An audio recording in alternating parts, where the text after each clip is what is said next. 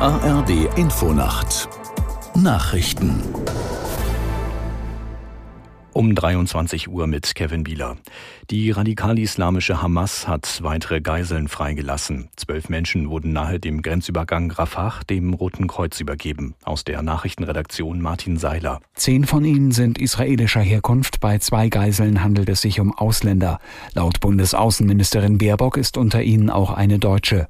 Im Gegenzug wurden erneut 30 palästinensische Gefangene aus israelischen Gefängnissen freigelassen. Es ist bereits die fünfte Gruppe an Geiseln, die seit Beginn der Feuerpause am vergangenen Freitag zurück nach Israel darf. In den Händen der Terrororganisation Hamas sollen sich noch etwa 160 Frauen, Männer und Kinder befinden. Die ausgehandelte Waffenruhe soll bis Donnerstag früh gelten. Bis dahin sind weitere Freilassungen geplant.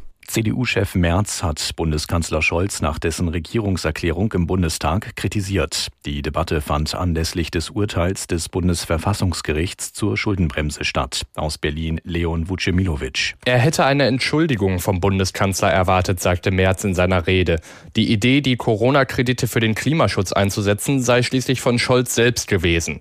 Auch linken Fraktionschef Dietmar Bartsch kritisierte den Kanzler und dessen Regierung. Die hätte zumindest einen Plan B in der Tasche haben müssen, falls das Gericht den Haushalt für verfassungswidrig erklärt. AfD-Chefin Alice Weidel forderte sogar einen Rücktritt der Bundesregierung.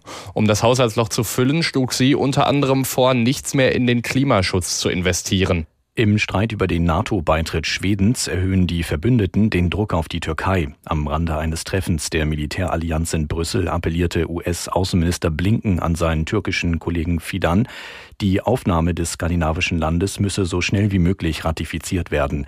Auch Außenministerin Baerbock nannte den Schritt überfällig. Die Türkei müsse endlich den Weg für den Beitritt Schwedens freimachen. In Indien sind nach mehr als zwei Wochen alle verschütteten Arbeiter aus einem eingestürzten Autobahntunnel gerettet worden. Der Minister für Straßenverkehr Gadkari zeigte sich erleichtert. Eine der bedeutendsten Rettungsaktionen der letzten Jahre sei erfolgreich zu Ende gegangen.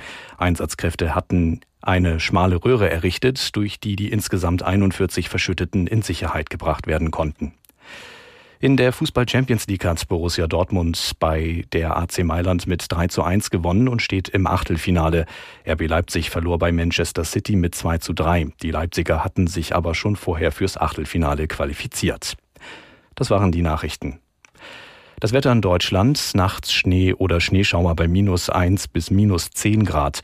Morgen viele Wolken und verbreitet Schnee oder Schneeregen, minus 3 bis plus 5 Grad. Die weiteren Aussichten am Donnerstag im Süden Schnee, sonst heiter bis wolkig, örtlich Schneeschauer minus drei bis plus fünf Grad.